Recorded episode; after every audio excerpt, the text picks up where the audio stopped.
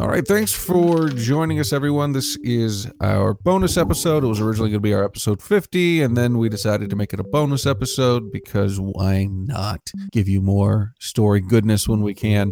We're doing our Q&A finally. I guess everybody, I'm Alex. I'm the Dungeon Master. Yep. I'm Sam. I play Margraine. I'm Ben. I played Magnar, and now I play Garen. Kim. I play Solara. I'm Brian. I play Hibernite. All right, so why don't we go ahead and just start with Margraine from Psychotic Monk, who's somebody who hangs out in our Discord. Check us out there if you want to hang out with mainly Kim, but occasionally the other ones of us show up. If you want one-word answers from all of us, occasionally every about 3 to 4 days, that's where to find us. Except for Kim is in there all the time, chatting people up and having a good time. The Psychotic Monk asks, this question is aimed at Margraine, the Paladin. In a recent episode, the players were discussing their level 6 advancement. I was totally shocked to hear that you, Sam, selected a Warlock Hexblade. What patron path is going to work with the Paladin? I guess really not just that, but he's probably asking just, what were you doing being a Paladin and suddenly multi-classing into Warlocks? So if you want to answer both those. So basically, I am somewhat, Alex will accuse me of being a power gamer a little bit. I am somewhat. I look over kind of how classes work before I start things. And going into this over a year ago, I put a lot of thought into what kind of character I wanted to make with Margraine and kind of how to make him interesting a little bit. So I always knew off the bat that I wanted him to be a paladin because he was basically, I wanted him to exemplify the kind of dwarven paladin. He's a forge paladin, but also I really like some of the mechanics out of Hexblade Warlock specifically, and also I thought it would make it kind of interesting. So basically, back when we started, I said to Alex, I was like, I'm going to take at least 5 levels of paladin, but starting at level 6 I would like to go warlock because it's such a big shift that I thought he would need to know about it. So he's known about it since pretty much the beginning that's what I wanted, and checking back with me that like, you still think you're going to do this? And then he slowly actually knowing that was going to happen, he worked that in. I had no clue what was going to happen though. I knew just when I hit level 6, really, I was going to be taking Warlock, and all the rest of it, I found that out in the episode. I had no clue about Lenore or how any of that worked. And as things have gone on, that's gotten super interesting, because, maybe she's asking him to do some stuff that's quite contrary to what he should be doing, and it's basically there because it makes things more interesting. And I wanted the stuff. And in order to get the power, I'm willing to maybe take the narrative hit for it or make things more difficult for Margraine, and we'll see how it turns out. It might get real interesting. So yeah, okay, great. And then Kim Astrid Star says, as a woman in the gaming community, I think Solara was a great addition to your show. Why did it take you so long to get a woman on the show? And how does Kim feel about being the only woman on the show? So why don't we, we can answer the middle part there, but why don't you answer that in there? How does it feel being the only woman on the show? I can't imagine it feels much different than being a man on the show because we're all equally killed and taken out. Alex is a very equal opportunity DM that way. But as far as like being the representative woman or whatever, I don't necessarily feel much like it's not like it's something that I absolutely feel like I have to be in this position to be the representative of the womankind. But I think it just adds a nice flavor to have a different voice at the table more than anything. Yeah, and that's to answer the middle part of there. Why did it take us so long? We tried. We wanted one. Yeah. From the beginning, we were like, we got to find a woman to be on the show, and we asked women that we played with and our wives, and none of them wanted to do it. So, so nobody would play with us. Yeah, yeah, basically, yeah. Because personally, I prefer podcasts that have at least a decent mix. I know it's what 4 to 1 in this, but I don't know. I think having a diverse background for just people in general makes it better. So, I agree. You know, yeah. I really enjoy having different voices at the table, regardless of what those backgrounds are. So if it happens to be a woman or, you know, somebody who's in the LGBT, whatever spectrum, that I think it really helps to expand the world and to expand the experience of the play in general, or people of color or whatever. Yeah, for sure. Yeah. The more diverse the voices, the more interesting, because you're getting things from different points of view. So definitely. Exactly. But just nobody would play with us until Kim came along. And and I like you guys. Yeah. And we, of course, like you too. And it's made it fun. So here's one from Alan. Okay. So Alan says, the party seems to have glaring holes in the party composition. You guys have 3 frontline fighters and a sorcerer. You have a huge lack in healing. One of the fighters should have been more healing support class, like a druid cleric. Did you do this on purpose? If so, why? If not, why did you choose what you did? And I think for all of us, we chose the people that we wanted to play. We didn't even think about party composition. Mm-hmm. Yeah, I wanted to be a barbarian. I thought he was a sorcerer. Exactly. So, and if you listen this far, we changed the party up a bit, and I still didn't go with healing. So. Yeah, it's still completely imbalanced. So.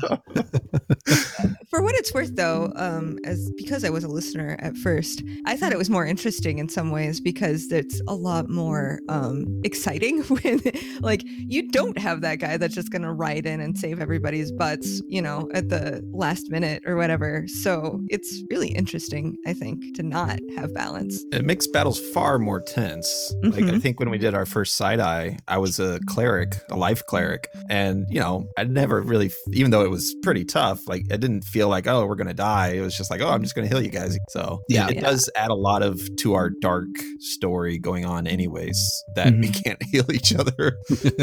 And I think the imbalance actually, it adds something in a way that, you know, we're playing the characters we want to play. We're not trying to fill a role in like a party, you know, like I think part of what has made the whole thing work was the holes, right? Because even if you look at, you know, starting off episode 1, you know, even the 3 characters we put together were so different that they shouldn't work, and it's trying to figure out how to make them work, which is what makes it good, you know? It's it wasn't like, oh, you know, we're three people who knew everything about each other and we perfectly complement each other's flaws and we cover all of the boxes. It's kind of just, you know, it's those holes in there that makes the story. And as far as me picking the character, I'd never made a character before. So I went, I don't know what I'm doing. Magic is real hard, but fighters are kind of boring, so let's be a monk. Yeah. Hibernite was my first sorcerer. It's like most other groups, I play a fighter or the tanky sort of character at the front lines. I was like, I want to be something different. And we didn't even talk about party composition, as Ben said before. I was like, I want to do the magic role for this. Yeah, like the first time like we properly talked to Ben, you and I, Ryan, was like the first episode. Yeah. So, you know.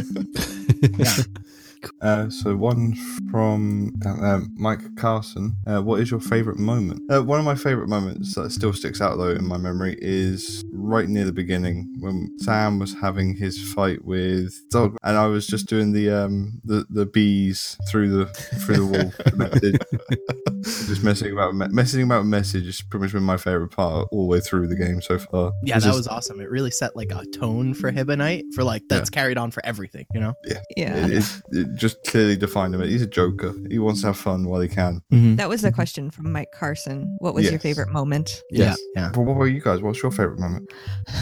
I know mine. Pockets. Yeah.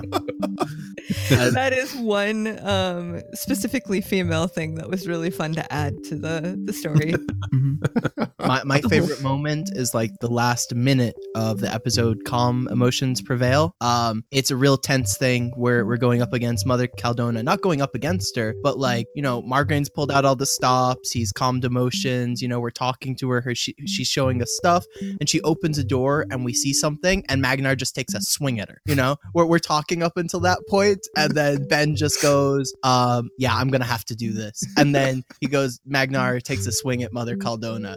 And that was one of my favorite moments, because like everything, you know, I was planning, I was like, okay, how do, you know, I make the whole paladin thing work, you know, she's member of the church, and Ben's just like, no, this is too much, die, you know? Well, it's because she had mentioned that she was weaponizing his child. Yeah. That's what kicked it. It makes sense, but still, yeah. No, it's just, the contrast once again is nice. Yep. So it was great because I was there and I was stressing how to balance all of this, and then it's just like, no, make a decision right now. So yeah. So there was another moment in that section of the story I loved as well, is when we got into the castle, we're going up to the room where Mother Caldona was, and I make Magnar and Solara invisible to go and try and find his wife. We go in there, she's just sat there, just waiting. Straight, I was like, great, they're gonna be searching for nothing now.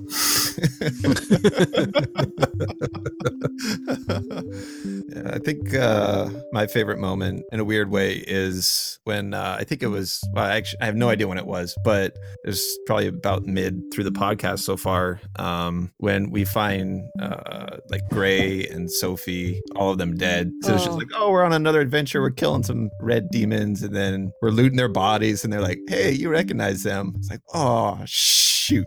And we know we all hate Alex anyways as an evil DM, but that was a really hard moment. I think especially for Hibernite, because he and Sophie could have been something. Yeah, that was... she loved him. Yeah. Clearly. That's episode 29, How to Train Your Sorcerer, is when that happened. Wow. That doesn't seem like it was that long ago. Wow. Yeah. So, fun stuff. Favorite moment for me, man, I don't know, there are quite a few. I think one of my favorite parts was the interaction with Margraine's mom. Just because that was a lot. There were a few things I had scripted as far as her background, but everybody's interaction and it was just unexpected how she took to everyone. So it was a fun NPC to play, because it wouldn't, you know, I had a loose outline for her, but it wasn't. It went much deeper than I expected. So. And she's still my favorite character, period, to date. You know, 100%. Thank you. Yeah. Thank you. All right. So here's one that I want to know by Anon E. Mouse, which is cute. Do the players feel they are railroaded by the story? No, not at all. No. If you know of anything that goes behind the scenes, we throw a lot of curveballs at Alex. For instance, we'll just bring it back to episode 3, right at the beginning of the podcast. We weren't supposed to fail. The world wasn't supposed to end in episode 3. So... So the entire podcast, everything to do with the entire campaign was changed by one stupid decision we made. So I definitely don't feel railroaded. It's just been off the rails consistently enough that it feels like a rail. Yeah. And I think with it, right, with at least our play style, we tend to get kind of hyper-focused on something, right? There's that one, like, he'll dangle a hook out there, or there will that be that one piece of information that we get, and we'll just follow it, right? Like, we'll follow it until it's beat to death, you know. And like literally most of the time. Yeah, like for instance, right when we're talking about how story is gone, we picked back in episode 10, right? We found out where Vodhava is, and we've only just resolved that, right? Like, we spent the entire thing, and tons of stuff came up along the way. There's tons of other stuff we could have done, and we're just like, no, Vodhava, and then we get her, and we're like, no, we got to get her somewhere safe. And it might seem like there's like a definite like story that we're following, like we're doing a thing, but it's very much that like we're picking and choosing where we're going, and there's always a wealth of stuff. Anybody who listens, I think, can see how many little things, like, because I listen to the podcast probably more than most people do, because I listen to it as it's edited and as it does all the cuts, and even listening back, there are so many things that Alex throws out there for us to go do that we just completely ignore. I feel like it's kind of hard to feel railroaded, whether we are or not. I don't feel that way, but I think because the way Alex has set the world, it's like things are happening in this world, and and you're just surviving it. You do what you want. Like, I mean, we didn't even have to go after any of these bad guys. We could have just been like, nah, we don't need to. But it's kind of been like, it's on the way, so sure. But I never felt like I needed to do something outside of, or like I was forced to do something by Alex. So yeah, I've always felt I had free will in this game. Yeah, I've never felt railroaded. Perfect example, Magnar leaving. Oh my gosh. Oh, yeah. Ben didn't know until Ben said that Magnar was leaving. Yeah. Yeah, he wasn't. Yeah. That whole scene where you said you were staying, we just ended it. That was to solidify that you were staying, or that you were staying with the group. Yeah. That was the point of that. You were supposed to push back and then you didn't. And I was like, okay, well, all right. Get your next character ready. We're going to have to put him in next episode, man. Yeah. As is evidenced by the, wait, what does he look like? I don't even know. Yeah. I hadn't even finished his backstory. I had the bare bones, but it wasn't good. I had stopped practicing his accent because I thought he was going to be brought in a lot earlier. And then just the way everything evolved, I was just like, oh, okay, well, Magnar's staying for good. And then all of a sudden I said I wasn't. And I was like, that. Oops. So yeah. I see another cool one here. Go for it. From Tiamat. It's actually for you, Alex. Does Alex use CR to design encounters? If not, how does he do it? Alex. Sometimes, kind of. So what I'll do sometimes is go into Kobold Fight Club and try and figure out from putting characters in there what will work, and then sometimes not at all. I just don't. I don't care. I think I do stuff that I think is cool. A lot of the monsters are homebrewed as well. So I don't know what their CR is, and I know there's a way to figure that out in the DMG, but I'm not going to take the time to do that. So I just throw what I think is cool in there. So yes. And no, but mainly no. And if it's too much for us, you just expect us either to die or run away, right? Like, yep, pretty much. It's kind of, if we're stupid, we die if it's too powerful, and if not, we survive, right? Yeah, I kind of am cognizant of it. Like, I don't want, since we are doing a show and not just playing a game, I don't want the characters to die in a dumb way or on something that's completely meaningless. But yeah, right. For the most part, falling off a cliff. Yeah. Rocks fall, everybody dies. Yeah. So that's why all the original four got a mulligan. But that won't happen again. We're too far in now and everybody's too high level. Something dumb happens. I don't want it to, but they will die. Yeah, I believe that. Oh, this one's a real easy one. It's from Kylos Pex. Do you ever script any of the dialogue? Sorry, what's the question? So it's a question from Kylos Pex. Do you ever script any of the dialogue or decide what conversations you're going to have ahead of time? No, just no. Simple, right? Like with Hibernite, I don't know what he's going to say until I'm actually saying it half the time. That's for sure. I, as the DM, I do have a few things that I've scripted out. Murat Hall's speech that he gave, and if I'm going to monologue, I think that's the only one I did. But yeah, if I'm going to monologue, then but yeah. Other than that, nope, not really. But like with it, even if he has a outline of what he's going to say.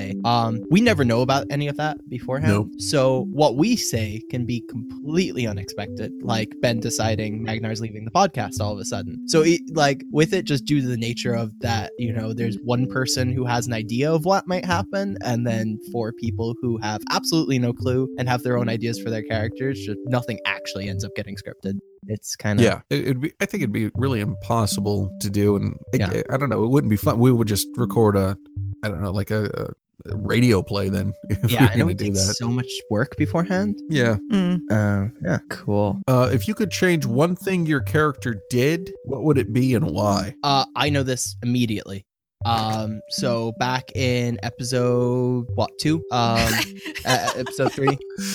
I wouldn't have joined them. It's episode 3, I think. We level up, our first level up.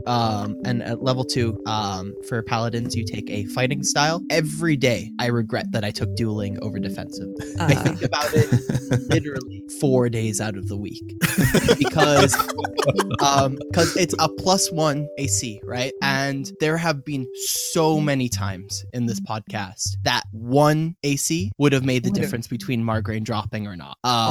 So if I could change any one thing, it would be that. I would go all the way back to like episode 2 or 3, and instead of getting +2 damage to your weapon, I would do +1 AC.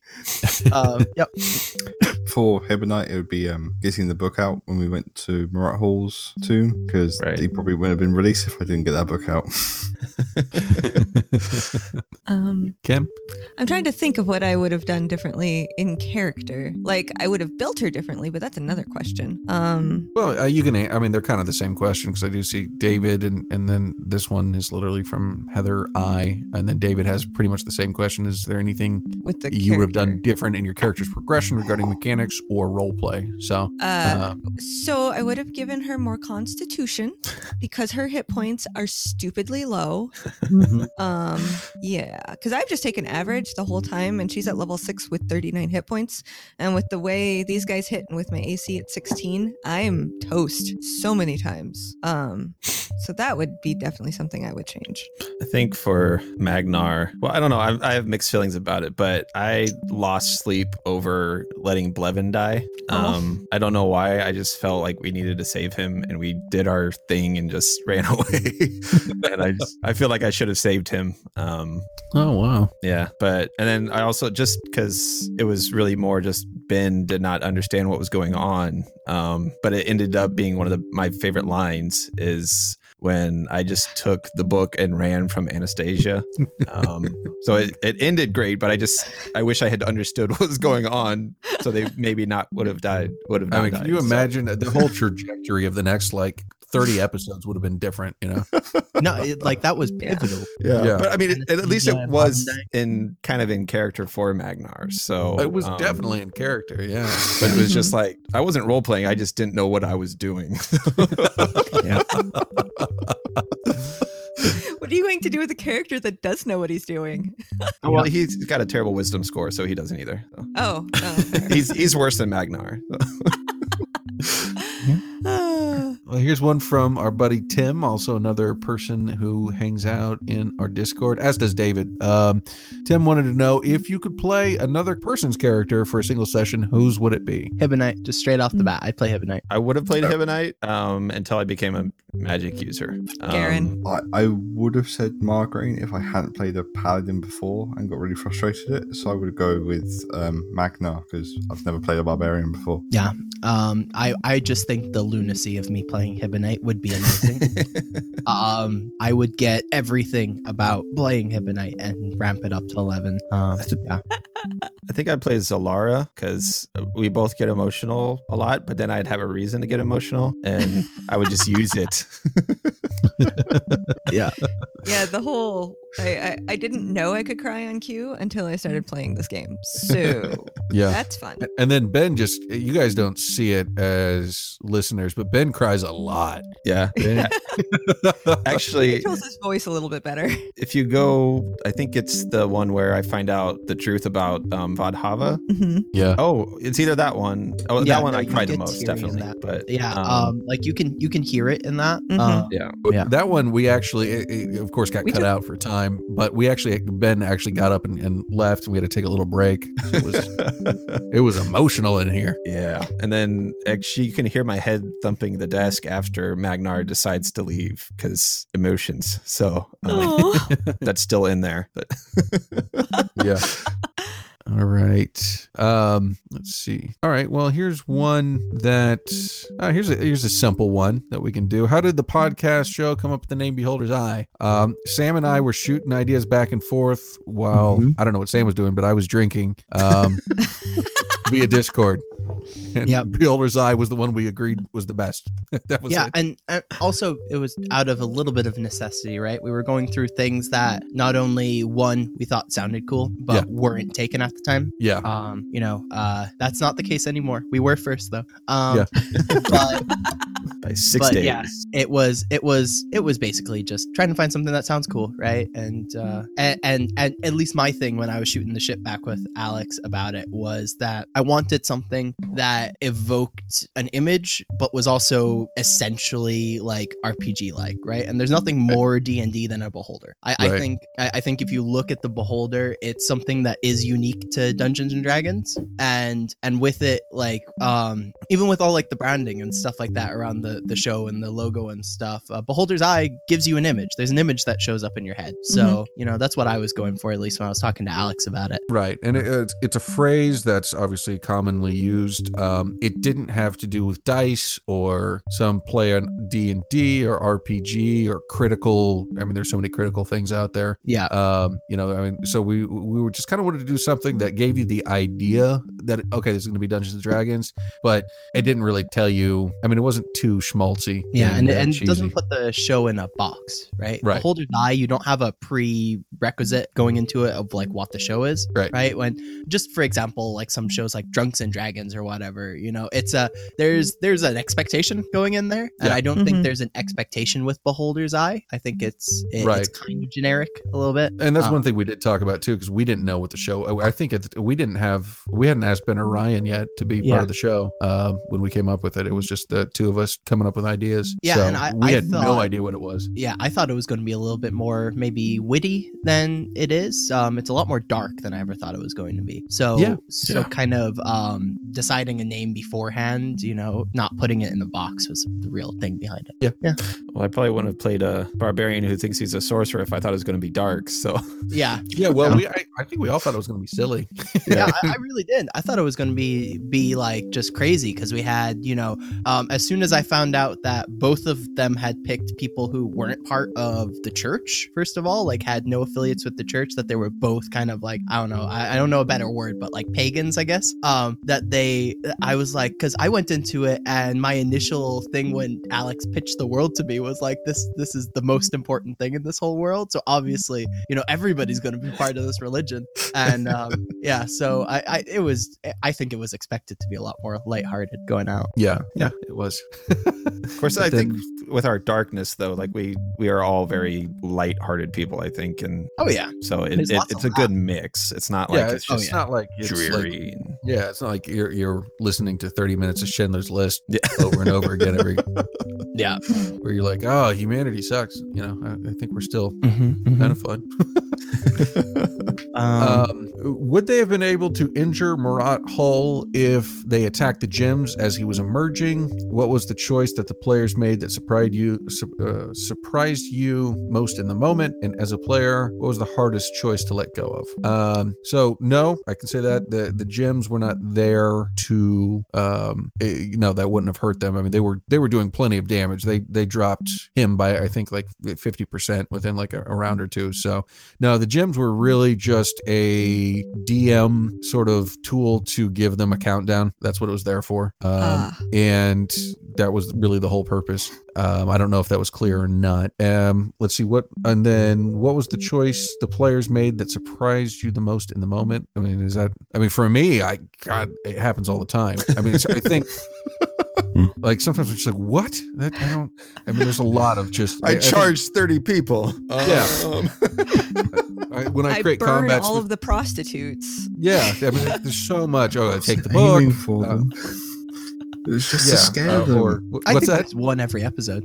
Just almost. About, yeah. I mean, unless it's like a kind of bottle episode with a bunch of, you know, talking in like one or two rooms, then yeah. And then as a player, what is the hardest choice to let go of? Mm-hmm. Going dueling instead of defensive once again. Okay. Yeah. Rolling terrible stats or rolling perfectly mediocre stats. That's not a choice. That's pure luck. Yeah.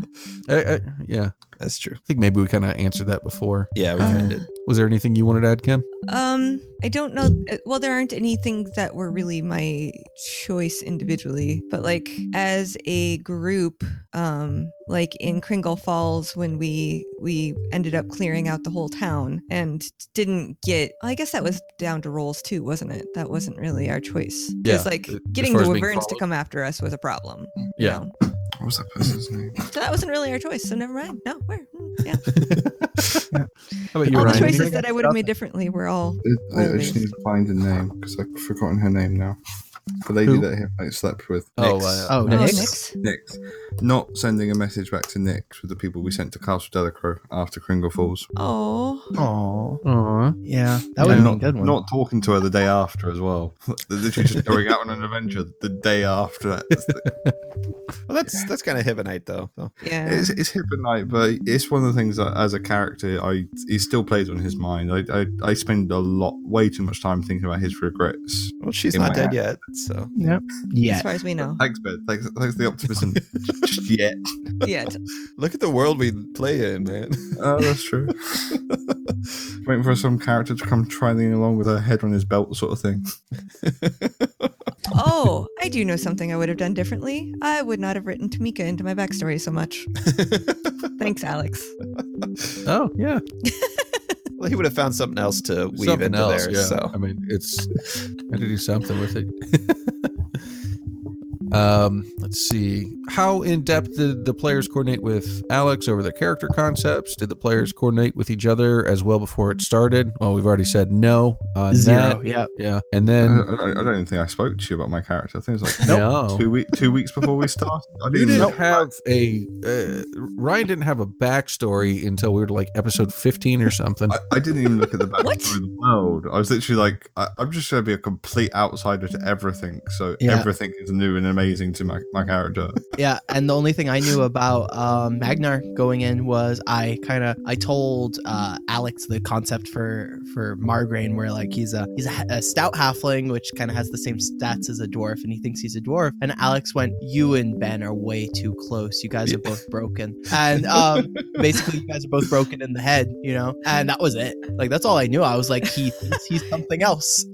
So nothing. And I think as far as coordinating, probably with Sam's the person I coordinated with the most, and I guess and with Kim as well. Partially because I had no idea what I was doing. Yeah. I mean, I was your first character, so we just kind of had to work together on that. And then with Sam, we kind of came up with Saint Eligius the same way we came up with the name for the show. Yeah, it might have even been the same night. Yeah, and with it, I think with how I've built a lot of just like one-off characters for things, so I really wanted to integrate Margraine into the world, which I think I successfully did. He's very ingrained in the world. He exists there, in at least in this land that we're in. So it was a lot of back and forth with at least Alex and I, for me trying to figure out how at least the parts of the world he would interact with worked to build him. So there was a lot of like, well, would this thing for him work, you know, in this and everything. So we coordinated a lot for it. Yeah, we did. And that kind of set up the whole, set up the whole religious system that I built. Paladin structure and stuff. Yeah. So, and I would say that we've done a lot of coordinating with the future stuff too for Solara, because we're just happened to be heading out to her area. So we've done a lot of that kind of coordination of where were you born, how did this work, etc. Yeah, we do that, and we did that with Sam for Dernholm as well. If we'd ever gone to Margraine's home or Magnar's home. Jesus. Magnar's home, we would do that, and and then Ryan and I do have some back and forth on his home as well. For anything that could be essential for them to know when they show up, and that way I'm not doing just here's exposition dump. They can do the exposition dump. So and afford to and dreading when we go to Hibernite's, if we go to Hibernite's home. And I Alex think, gonna mess with it. And I think all of us at this point we have backup characters. Like Garen was a backup character, in case we happen to kill one of us off or whatever, so that we have something to actually play. And I think all of those are a lot more integrated with Alex. We've all talked over those a lot more with Alex than we ever did with the originals. With the backups, I said they have to work with the story. You can't you can't just throw somebody crazy in, because like it's too hard to throw in a new character to begin with. So they have to work with it. So take two, a lot more integrated. A lot more integrated. Yes. Yeah. So Garen, much more integrated. Ben and I had some back and forth with it, and we did a little recording with him tonight, and which I guess I'm not sure when this is going to come out with everything, but it's probably in the future for when you hear this. But like literally 5 minutes before he started talking in an episode, I sent him a message saying, "Hey, what about this?" And he's like, "Yeah." So, yeah. Who was doing the next side eye, and how do you guys decide what to do for that, and how canon are they? Ben, I think, is the next one, right? Yep. If as long as I'm not the one out, I'll be doing the next one. Canon? No, not at all. We break too much stuff. Some of them are loosely based in the world, but they could be completely separate dimensions now at this point. Right. Well, basically that's what it is. Like Ben played a life cleric, but he was covered in ash and everything, and that's specifically. Well, I was a life cleric, but I worked for the grave saint right. Yeah, but that's because I didn't know grave was an actual cleric domain. Oh, I see. Oops. Yeah. It fits. Yeah. So. Although in one of them, the most recent that's coming out as we record this, Alavari is actually pulled from, it's a guest character that's going to be over on LCP D&D. And it was just like, hey, we're doing a side eye. We need a 7th level character. And I was like, hey, I have one I just built. Like I played Wit, who's a character I had from an old campaign with Alex and Ryan, actually, who I adore, and I like to pull him out whenever I can. It's a little bit of why there's a bit more focus on Wit in that side eye, because the history I have with that character. Yeah, Ryan hates him, so. Well, you cast friends immediately upon meeting me in the last campaign with him. Well, so, as far as the how do you guys decide what to do, I know for Sam, it was like the day before, Alex was like, guys, I cannot make this. Sam, you have something. And we needed content. So, and I didn't know until an hour before recording that I needed a character. So. Yeah, we record at on Saturdays at like 1 p.m. my time. It was 6 p.m. the day before that Alex was like, I just can't do this. Somebody needs to have something, because we're going to run out of episodes because right now we run with a bit of a backlog, but at the time it was literally like if we didn't make a recording session, there was no more episodes for the week after that. So it was basically all of that. I flipped through a monster manual and I was like, this is a cool monster, what other monsters fit with that monster, and then I just built the rest of it around there, and hilarity ensued. So zero planning on my part. I think the most planning was probably Ryan in his most recent one. I was planning that from the first side eye until we actually did it. Although I forgot my notebook for the session, so it was all off the top of my head. And I've had another one planned for a while, so there's going to be a lot more planning into that. All right, cool. Let's see. What's one class or race you've never played but want to? Warlock. No classes, really. I have a ranger in the works. Haven't got to play it yet. But other than that, I think I've played everything except barbarian and fighter, but those don't really appeal to me too much. One race I really wanted to play, though, was dwarf. And that's what I went into trying to build for the podcast, was a dwarf. And that you're slowly getting there. So either I'll end up playing a dwarf by the end of this, or I'll have to play one at some other point. But. For me, it would be Rogue Mastermind, because I really like the idea of the class, and I've never actually played just a generic human before. Not that I can think of off the top of my head. That would probably be interesting to play. Yeah, I'd probably do a variant, a tiefling, rogue, sorcerer, multi-class. That's one I've always wanted to play, but never had a chance to. Yeah. I haven't had a chance to play a lot, to be quite frank. So, but that's the one I really want to play next. I would like to be an Eladrin or an Asimir. I've not done either of those. Ooh, yeah. They're really fun. All right. Here's one I'll just knock out real quick. Once again from Psychotic Monk. Alex, it has now been 50 episodes. Do you have any plans to share maps of your world with the viewers and history lore as well? Yeah, I think I'll eventually have to. I've been kind of resistant against the maps because I like the idea that the players know as much, or the players kind of know as much of the geography as the characters do. Everything's kind of vague, because there wouldn't be a good mapping system out there at that time, and no GPS. They would just think of things differently. So I like that, but as they are exploring more and more of the world, I think it might be one of those things that's good to see. As far as history and lore, yeah, that's one of those things we need to, especially with the crazy names and everything else, we need to at least put a character list up somewhere. So yeah, with that, I haven't even told them that yet, but don't expect it anytime soon. But I've got a wiki in the works, cool. So that people can add to it as well from the community and stuff, so that I don't have to take care of it, at least, because there's a lot of stuff. There's a ton of stuff that just gets generated every single episode, you know? Yeah. But I've got a wiki in the works, so yeah, we'll see how that works out. One it's of coming your 1,800 projects. Yeah, it's coming up no time soon. Don't expect it within the next couple of months. Maybe it might be a 100th episode project. But there will be something for at least keeping track of it, for my own sanity at least. So yeah. All right.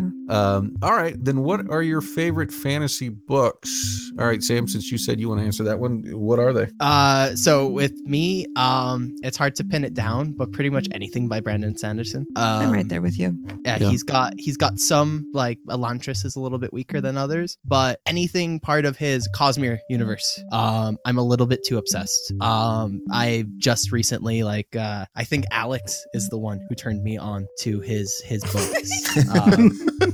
Back about 2 years ago now at this point. But Alex was like, oh, this is a really cool book, you'll enjoy it. And I have since listened to a lot of audiobooks because I don't have a ton of time to read physically. I've since listened to every single one of his works, and the man's a prolific writer, like 2 or 3 books a year. And recently right now I've gone through and I'm listening to everything that's part of his Cosmere universe again. So in the past 4 weeks I've listened to 7 books of his. Oh my god. So yeah, wow. That's my go-to answer for sure. How about you, Kim? I got through the first Mistborn listening to, and now I'm trying to actually read the second. So those are my fave at the moment, but I always enjoy a good Tolkien novel. Vin is best girl. Yeah. How about you, Ryan? Do you have any favorite fantasy books? I've started reading the Witcher series, but I'm not much of a novel reader in general, but I'm more of a sci-fi reader. So I like the Warhammer 40,000 lore books, especially the Leman Russ one, because the lore is just brilliant. Very cool. Yeah, I've always wanted to read those. They seem it's so in depth and dark and silly all at the same time. Incredibly dark and brilliant. I'd recommend the Primaris Leman Russ book, especially because some of the stuff that happens in the first chapter is brilliant. Does Discworld count as fantasy? Yes. Yeah, then absolutely. That would be high on my list. Okay. The whole world. How about you, Ben? Yeah, Discworld, that's just fantastic. I think I started with the Hogfather, and so that's just my favorite now.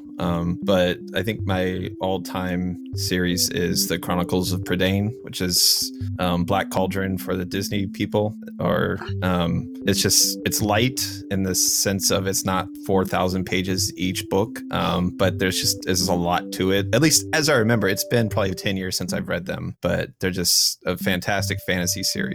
Yeah, by Lloyd Alexander. Yep, it's I agree with that. It's a great series. I think the ones I've enjoyed that haven't been mentioned, because I think I've read almost all these except for the Warhammer ones, is I really like Joe Abercrombie's First Law series. You put me onto those. Those are amazing too. Yeah, they're good. They're dark, but I think they're a little silly too. I guess maybe a cynical humor sort of way. It's high fantasy in a not magic way. Right. Yeah, that's a good way. I would say it's a lot of turning tropes on its head and kind of adding a real world look to power dynamics and things that you see normally within, a fantasy setting. A lot doing with the mentor leading the person who goes on the hero's journey, really turning that on its head. And one of the best characters in there is a torturer who's he's probably my favorite character and one of the most sympathetic but just awful people at the same time. So and nobody's a good guy, and nobody is not only who you think they are but who they think they are. Right. Everybody, especially like one of the main characters in the end, kind of he feels like he's a villain, right? Goes through thinking he's kind of the good guy but not a super good guy, and in the end he's almost convinced he's the villain. And one of the villains in it, through it, you can't help but like him and understand why he's doing everything. And he's not like cackling evil, but he's just bad. He's a bad guy. Those are awesome. Yeah, I love those. Yeah, those are fun. Well, I think that's probably good.